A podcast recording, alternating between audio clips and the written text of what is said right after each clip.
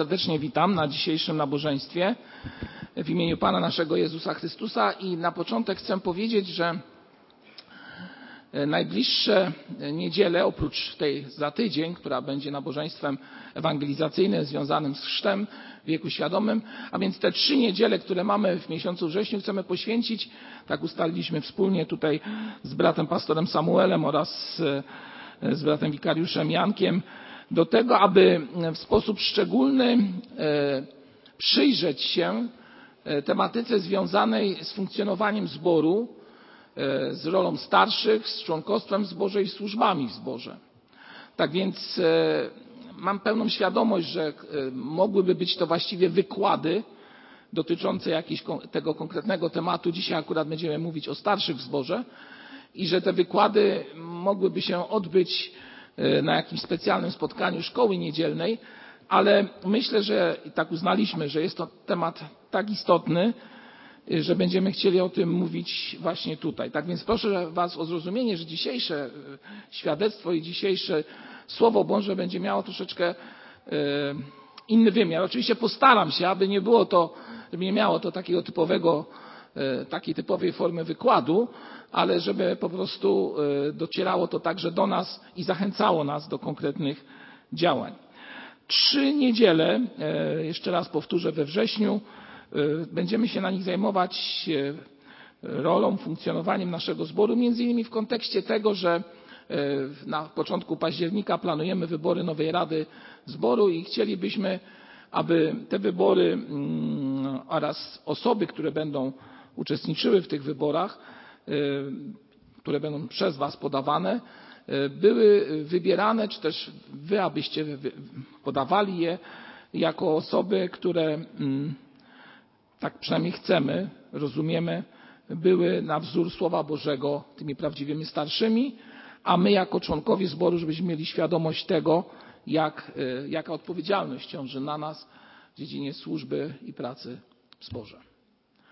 To taki wstęp i wyjaśnienie, dlaczego dzisiejsze i następne spotkania będą miały troszeczkę inny wymiar. Teraz skłońmy nasze głowy. Drogi Panie, gorąco proszę Cię, abyś pobłogosławił teraz rozważanie słowa Twego.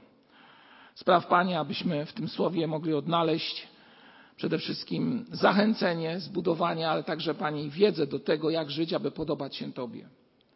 Ty pozostawiłeś Kościół, Panie, i jako Twój Kościół przychodzimy do Ciebie, aby prosić Cię o Twoje błogosławieństwo na całą działalność naszej społeczności, która to działalność nie ma być sensu stricte administracyjnym funkcjonowaniem, ale przede wszystkim działalność, która ma służyć jeden drugiemu, a przede wszystkim być świadectwem dla innych. Daj nam do tego siły i Twojej mocy. I proszę Cię też, Panie, o to, abyś błogosławił teraz to rozważanie i użył mnie w tym, co chcesz powiedzieć. Amen. Bracia i siostry, już przed modlitwą dziś prosiłem brata Samuela, aby przeczytał fragment z pierwszego listu Piotra, rozdział drugi.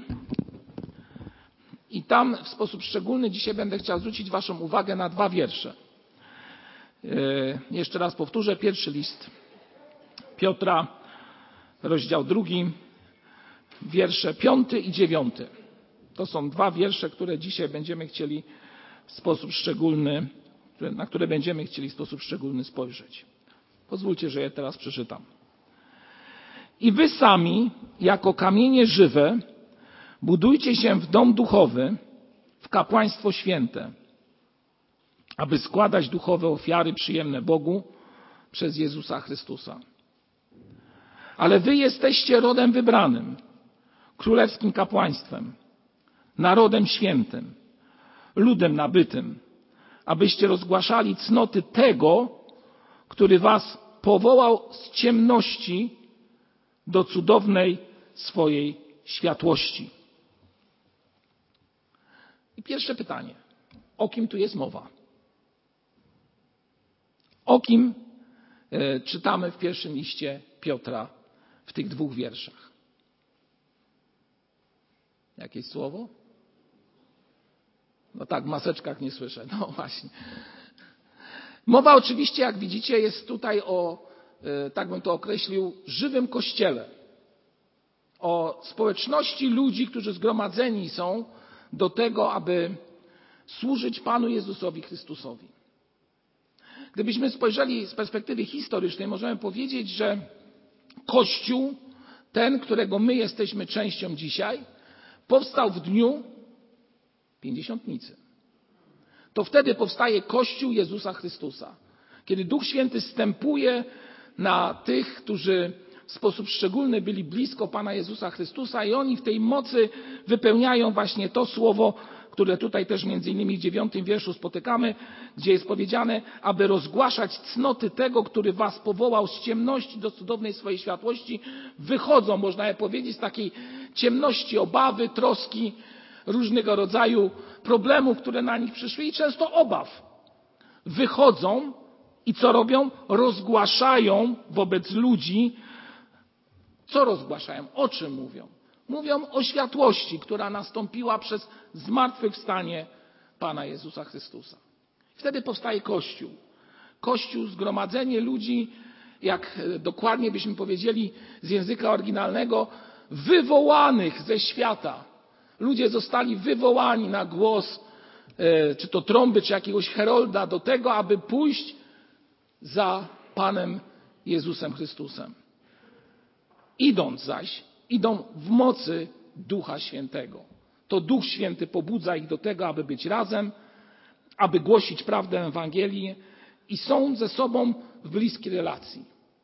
Ta bliska relacja charakteryzuje się, czy też widać ją bardzo dokładnie, gdy czytamy właśnie słowa z pierwszego listu Piotra, gdzie jest powiedziane: I wy sami, wy, bracia i siostry, każdy z obecnych tutaj, a więc jeszcze raz, i wy sami, jako kamienie żywe, budujcie się w dom duchowy, w kapłaństwo święte, aby składać duchowe ofiary przyjemne Bogu przez Jezusa Chrystusa.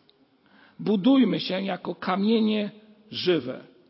Każdy z nas tutaj, jak wiemy dokładnie, jest tym symbolem żywej osoby, która tworzy Kościół. Bo Kościół to nie Marek Budziński, czy też brat pastor Samuel Skrzypkowski, czy ktokolwiek inny. Owszem, my jesteśmy częścią Kościoła, bo Kościół to każdy z Was. Osoba, która tutaj jest, jest częścią tego Kościoła. Moi drodzy, jeszcze raz to powtórzę. Jesteśmy częścią tego Kościoła. Ktoś powie administracyjnie? Na pewno w jakimś stopniu, ale przede wszystkim, przede wszystkim jesteśmy częścią Kościoła, którego głową jest kto? nasz Pan Jezus Chrystus. I my stanowimy ten Kościół. Często też ten obraz, tutaj jest powiedziane o żywych kamieniach, w liście do Koryntian czytamy o ciele, które tworzy Kościół, na której to go czele stoi, czy też głową jest nie kto inny, tylko Pan Jezus Chrystus. Żywe kamienie. Pojedynczy kamień, pojedynczy kamień nic nie znaczy nic nie znaczy. Ma jakąś wartość, ale ta wartość bez całości nie tworzy budowli, nie tworzy piękna. Może sam w sobie ładnie wyglądać, ale gdy nie jest częścią całej budowli, jest tylko pojedynczym kamieniem, choćby i nawet najpiękniejszym. Dlatego tak istotne jest to, aby być ze sobą razem. Kościół żywych kamieni.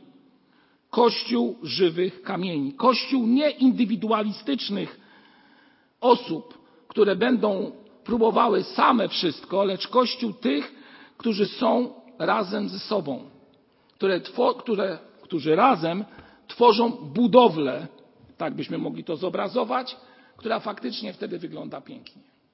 Bo moi drodzy, gdy mówi się o kościele na przykład przy ulicy Waliców, bo tak często mówimy kościół przy Waliców, kościół na Zagórnej, czy tam gdzie indziej jeszcze, w różnych miejscach są podawane, to o czym wtedy myślimy?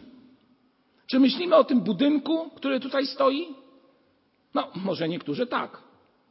Ale myślę i przede wszystkim chciałbym, aby tak było, że kiedy mówimy Kościół przy Waliców, to myślimy o ludziach, którzy tutaj są, o nauce, która tutaj jest głoszona, o wartościach, które tutaj się wyznaje, i o całokształcie, który tworzy ten Kościół, jako budowlę duchową przede wszystkim, Jeszcze raz powtórzę, jako budowlę duchową.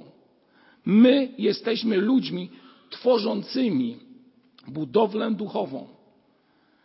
I oczywiście może być tak, że coś się może wydarzyć w kościele, może jakaś pojedyncza osoba, yy, nazwijmy to, nie najlepiej świadczyć o tej społeczności przez na przykład swoje zachowanie czy też poglądy, to jednak, to jednak większość, wyznając to, co jest istotą Ewangelii, kierując się określonym, można by powiedzieć, kodeksem moralnym, tym duchowym, który wynika z Pisma Świętego, tworzy całość. A więc, moi drodzy, mówiąc o kościele Nawaliców, modlę się o to, aby ludzie mówili o nas, o żywych kamieniach, o tych, którzy są ofiarni, którzy niosą Ewangelię, dla których drogie jest Słowo Boże, którzy w swoim życiu kierują się modlitwą, oddają swoje życie Panu i przez tekst Słowa Bożego trwają przy nim każdego dnia. Pismo Święte dalej mówi o takiej sprawie, że my jako te żywe kamienie jesteśmy też e, kapłaństwem świętym, e, królewskim kapłaństwem, czy też rodem wybranym. Oczywiście, mówiąc o tej sprawie, trzeba powiedzieć o następującej rzeczy. Kapłan był tym, który w rozumieniu starotestamentowym przede wszystkim prowadził ludzi do Boga, ale miał też bezpośredni dostęp do Boga. A nie wiem, czy wiecie, a myślę, że niektórzy słyszeli już o tym, że z języka łacińskiego słowo kapłan, czyli pontifex, tak? To znaczy jest dosłownie można by przetłumaczyć jako ten, który buduje mosty. Buduje mosty, łącząc jeden brzeg z drugim. I tutaj pojawia się pierwsza podstawowa rola, myślę, dla nas, wynikająca między innymi właśnie z tego nazewnictwa, że jako lud Jezusa Chrystusa mamy łączyć, albo inaczej budować tak nasze życie, abyśmy stali się swego rodzaju mostem, przez który ludzie będą chcieli przejść do bliskości z Panem naszym Jezusem Chrystusem. Oczywiście mam świadomość, że bez Jezusa Chrystusa nie przejdą, ale my możemy być tymi, którzy będziemy to budować. Będziemy budowniczymi, których Jezus użyje do tego, aby ten most oddzielający człowieka od Boga na skutek grzechu, który powstał, ta, można powiedzieć, przepaść, która powstała, została zapełniona nowym mostem łączącym jednego z drugim. I ty i ja jesteśmy ludem, jako powszechne kapłaństwo, powołani do tego, aby taki most budować. Pod opieką i zarządem Pana Jezusa Chrystusa. Przede wszystkim. Czy jesteśmy gotowi to robić? To jest następne pytanie. Powiecie, jaka jest tendencja w życiu ludzkim? Tendencja jest taka, że mówimy, ja sam zbuduję. Ja sam zrealizuję. Bo ja jestem na tyle inteligentny, że ja dam rady sam pewne rzeczy zrobić. A więc powiem wprost. Dziś bardzo jednoznacznie. Drogi kościele przy ulicy Waliców. Nic sami nie zbudujemy. Jeżeli naszym szefem nie będzie Jezus Chrystus i nie użyje poszczególnych osób z tej społeczności do tego, aby coś zbudować, nie ma szans. Nie ma szans. Kościół to nie zbór ludzi, którzy są indywidualistami. Kościół to społeczność. Społeczność. Oparta na relacjach i na wspólnocie z Panem Jezusem Chrystusem. Zadaniem tego kościoła jest rozgłaszać prawdy o Panu Jezusie Chrystusie, o czym tutaj czytamy. Idąc jeszcze dalej, możemy powiedzieć, że funkcją kościoła jako rodu wybranego jest to, aby być bliskiej społeczności z nim, trwać w posłuszeństwie przy nim i dążyć do tego, aby prawdziwie mu służyć. A jako królewskie kapłaństwo, mając ten bezpośredni dostęp do Boga, jako naród święty mamy być ludem innym od tego świata w czym? Przede wszystkim w tym, że rządzimy się, może inaczej, że poddaliśmy nasze życie temu, aby Chrystus je prowadził. I tutaj pokazana jest inność, ale nie indywidualizm. Lud nabyty, ktoś kiedyś nas wziął i prowadzi. A więc mamy służyć. Oczywiście ktoś powie, no to co, w takiej sytuacji anarchia? Wszyscy tworzymy kościół, wszyscy zarządzamy, wszyscy robimy jako społeczność co chcemy? Decydujemy o swoich sprawach, kiedy gromadzimy się we wspólnocie. Na czele zboru stoi Jezus Chrystus, to nie ulega wątpliwości. Ale jak czytamy w Nowym Testamencie, widzimy, że Kościół był prowadzony przez starszych, którzy byli ustanowieni, jak czytamy w różnych miejscach. Na określenie starszych padają mm, właściwie dwa słowa: episkopos i presbiteros, czyli ci, którzy, tak z języka dosłownie oryginalnego można je powiedzieć, episkopos, czyli ten, który zarządza, Często się dodaje do tego stwierdzenie następujące, a mianowicie, że jest to swego rodzaju przełożony. Hegemon pada takie określenie, ale to zostawmy. I ci, którzy są ludźmi, którzy mają pozycję w zborze jako starsi, czyli ci, którzy są prezbiterami. I tych ustanawiano w pierwszym kościele, kiedy tworzono pierwsze zbory. I my do tego też jesteśmy jako społeczność zachęceni. Zachęceni zachęceni do tego, aby tworzyć czy też wybierać ludzi, którzy będą prowadzili pod całkowitym oddaniem się Panu Jezusowi Chrystusowi lokalną społeczność. Czyli aby byli prowadzeni jako starsi. To jedna sprawa, czyli starsi, ci, którzy są stojący na czele, zajmującymi się sprawami duchowymi, którzy w sposób szczególny dbają o dobro Kościoła od strony duchowej, duszpasterskiej, dobroczynienia? Chociaż tutaj się pewne z dobroczynieniem wiążą działania, a mianowicie są to działania związane z diakonami. A więc starsi i diakoni. W naszym rozumieniu często jest tak, że diakon to właśnie starszy. Owszem, ale wyobraźcie sobie, że właśnie tutaj w pierwszym kościele była taka gradacja. A więc starsi, którzy byli ustanowieni i diakoni. Tak symbolicznie byśmy powiedzieli, czy, czy, czytając e, tekst dziejów apostolskich, że diakoni to byli ci, którzy usługiwali przy stołach. Do tego byli szczególnie powołani. Moi drodzy, jak to wygląda dzisiaj pośród nas? Jak to wygląda dzisiaj pośród nas? Dzisiejszy temat rozważania, czy też prośba, którą wspólnie wyartykowaliśmy, y, mówiąc o kwestii starszych, to przede wszystkim słowo, jak ten starszy jakie ten starszy powinien mieć cechy w kościele, czym się powinien wyróżniać, aby być błogosławieństwem dla lokalnej społeczności.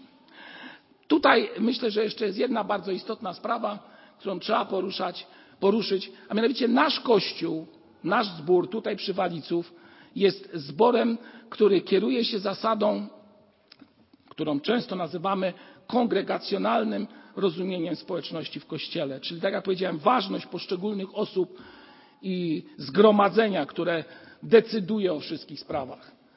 Tu nie jest tak, że pastor, jak to bywa w kościołach, które mają zupełnie inny nurt prowadzenia swojej działalności, takich episkopalnych, gdzie jest wybrany, mianowany dowódca, ksiądz, biskup, zwał to jak zwał, on decyduje o wszystkich sprawach. U nas jest inaczej.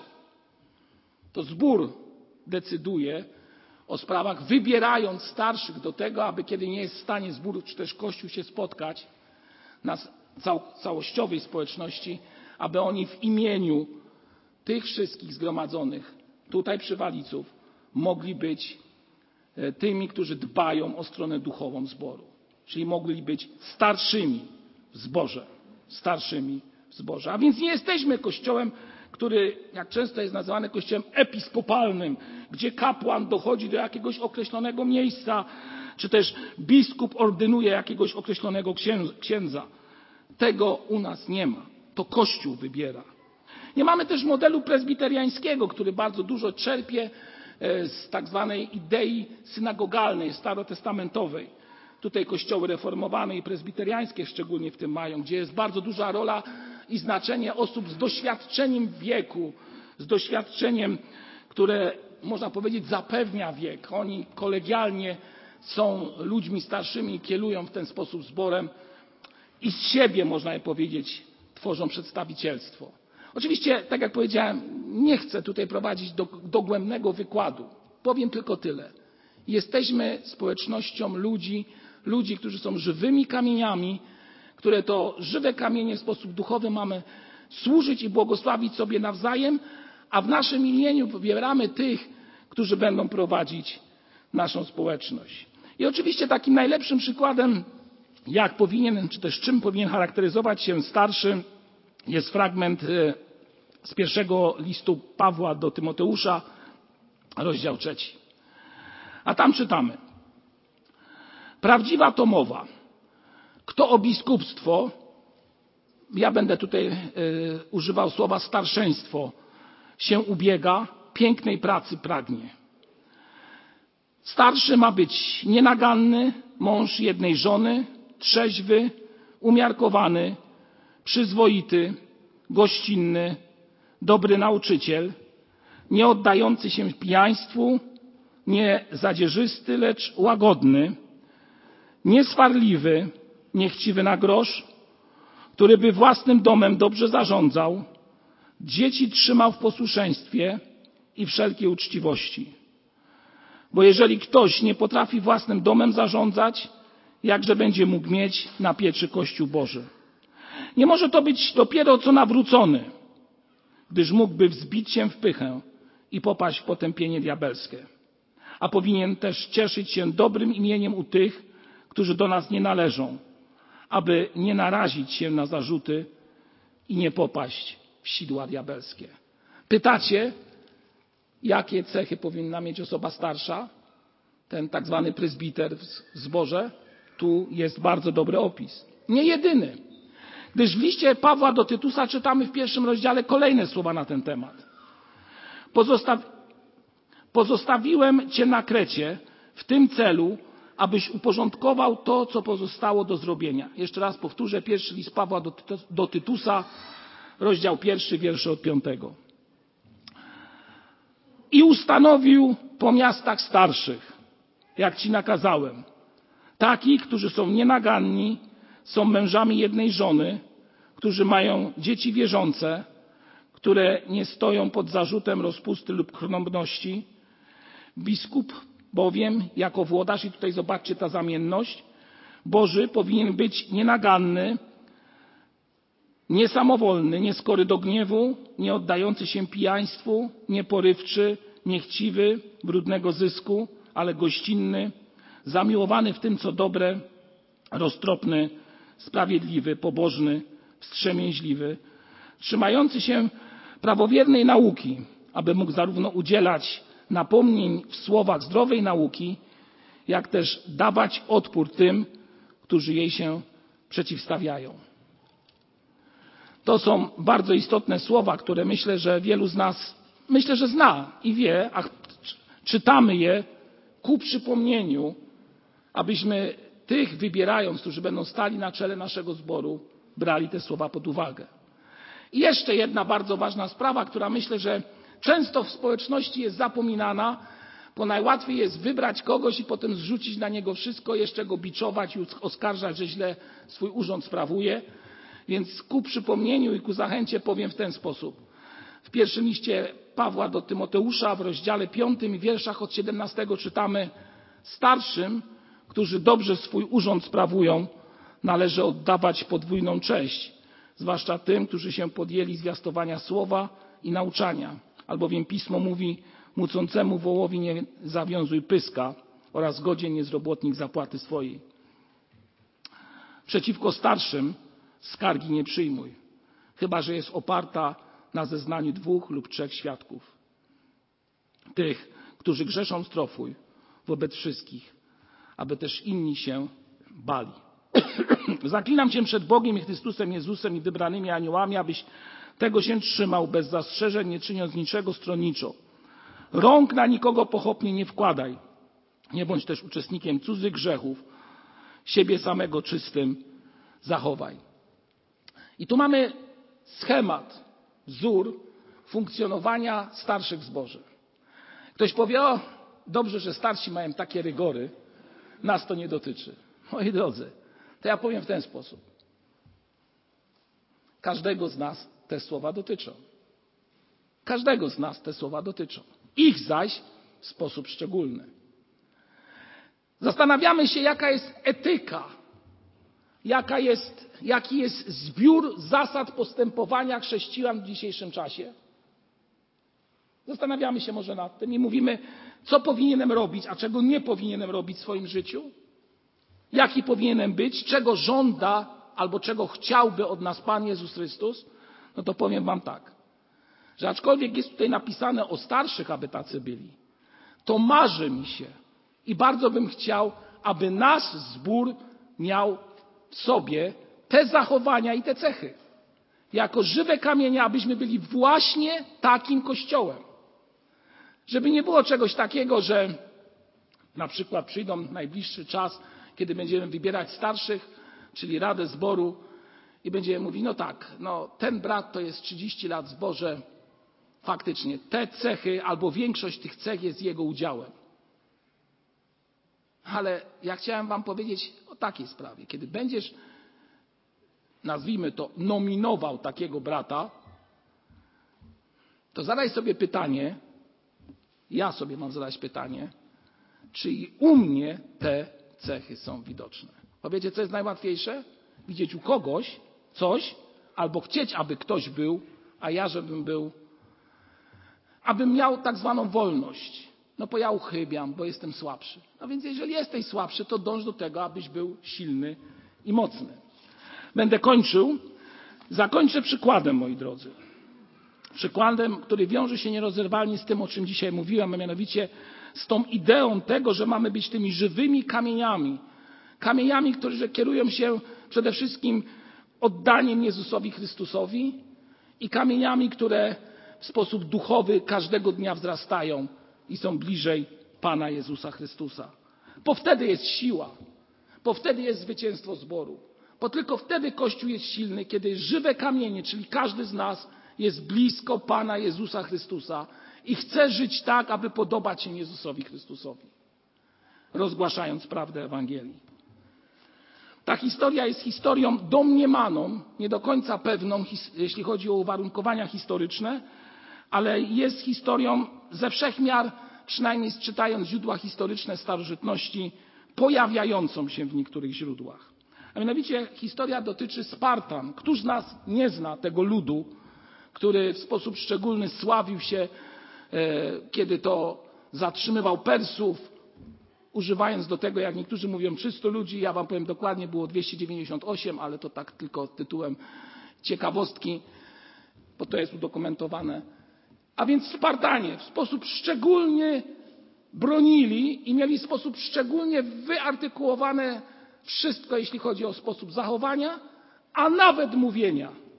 To od nich pochodzi słowo sposób wypowiadania się lakoniczny. Czyli nie jakiś tam nie wiadomo jaki, tylko po prostu precyzyjny. Nie mówię za dużo. A chrześcijanie czasami mają tendencję, że lubią mówić za dużo. Ale zostawmy to. Spartanie byli ludem szczególnym, od małego wychowywanym do tego, aby bronić, i to nie dotyczyło tylko mężczyzn. Armia spartańska liczyła około 12 tysięcy tych, którzy stali na czele, aby bronić, ale także dotyczyło zachowań kobiet. Rzeczą charakterystyczną Spartan było to, że miasta polis nie były miastami w sposób szczególny obwarowany. Oni nie uznawali czegoś takiego jak w sposób szczególny budowanie wielkich murów obronnych, aby się zagrodzić, okopać i wtedy zwyciężymy. Mieli zupełnie inną zasadę. Ta zasada była zasadą otwartości, ale też siły witalnej, która była w każdym z nich, zarówno fizycznej, jak i na ówczesne czasy duchowej. A więc pewien człowiek, który przechodził, jak podają domniemane źródła historyczne, do jednego z monarchów, zadał mu pytanie, gdzie są mury Twojego miasta? Ten człowiek spojrzał i mówi: Nie widzisz murów, które otaczają moje miasto? Odpowiedział, rozglądając się: Stoją domy, które owszem są blisko siebie ściśnięte, ale nie stanowią one wałów obronnych ani murów. I wtedy ten władca odpowiedział w ten sposób: wskazał na doborowych żołnierzy, strażników, których którzy byli widoczni wokół tych domów i powiedział: Oto są mury Sparty. Każdy człowiek jest jak cegła w murze. Oto są mury Sparty. Każdy człowiek jest jak cegła w murze. Czy mogę powiedzieć, że każdy z Was jest jak ten, ten, który tworzy mury obrony przed grzechem i przed tym światem? Mury, które, na której czele stoi Pan Jezus Chrystus. I jako żywe kamienie stoimy tutaj, aby opowiedzieć się po stronie Chrystusa. Te mury, które tu widzimy, to jest przywilej, który został nam dany. Kiedyś, że otrzymaliśmy to, że nasi przodkowie to budowali i mamy dach nad głową. Ale jeszcze raz powtórzę. To wy, to ja jesteśmy żywymi kamieniami. I to ty i ja możemy coś razem zbudować. Ty i ja.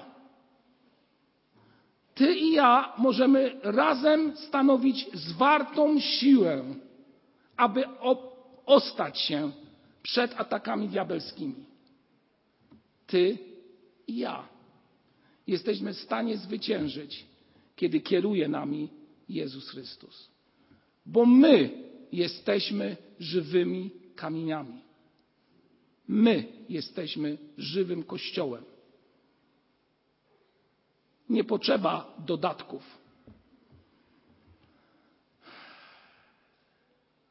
Nawet powiem w ten sposób. Pierwszy Kościół nie był kościołem świątyń. Pierwszy Kościół był jakim kościołem? Był kościołem domowym. Dzisiaj tylko w niektórych głowach ten termin jest w jakiś sposób zakorzeniony. Kiedy wpuszczamy do swoich domów na społeczności ludzi. Wolimy zgromadzenia takie jak na przykład to. Albo o zgrozo pandemia zaczęła pokazywać jeszcze inną tendencję, a mianowicie zamykania się w murach swojego domu. Indywidualne chrześcijaństwo. To powiem w ten sposób. Patrząc w ekran telewizora lub laptopu, laptopa, nigdy nie będziesz w stanie nikomu zaświadczyć o Panu Jezusie Chrystusie. I na pewno nie zbudujesz przez takie łącze jakiejkolwiek relacji. Tu jest żywy Kościół. Nie budynek, ale każdy z Was. I ten żywy Kościół stoi dzisiaj przed tym, aby wybrać swoich przywódców. Spartanie też mieli swoich przywódców i zawsze ktoś stał na czele. I my musimy, sami będąc ludźmi sprawnymi duchowo, tak bym powiedział, wybrać takich, którzy w sprawności ducha będą kroczyć za Panem Jezusem Chrystusem. Za Panem Jezusem Chrystusem. A więc powtórzę. Oto są mury waliców. Każdy człowiek jest ich kamieniem żywym. Amen.